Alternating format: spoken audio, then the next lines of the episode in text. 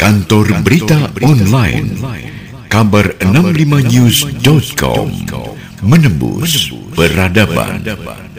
Sahabat, rakyat Indonesia untuk saat ini masih merasakan biaya tes PCR COVID-19 terbilang cukup tinggi.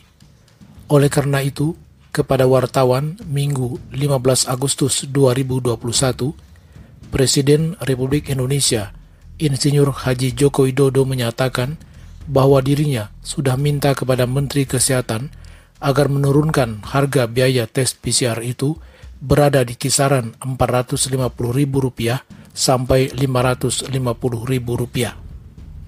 Hal itu kata kepala negara merupakan salah satu cara untuk memperbanyak testing COVID-19. Salah satu cara untuk memperbanyak testing adalah dengan menurunkan harga tes PCR. Dan saya sudah berbicara dengan Menteri Kesehatan mengenai hal ini. Saya minta agar biaya tes PCR ini berada di kisaran antara Rp450.000 sampai Rp550.000.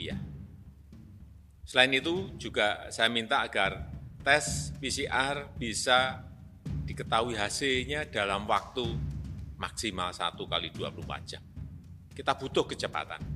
Kantor Berita Online. Kabar 65news.com Menembus Peradaban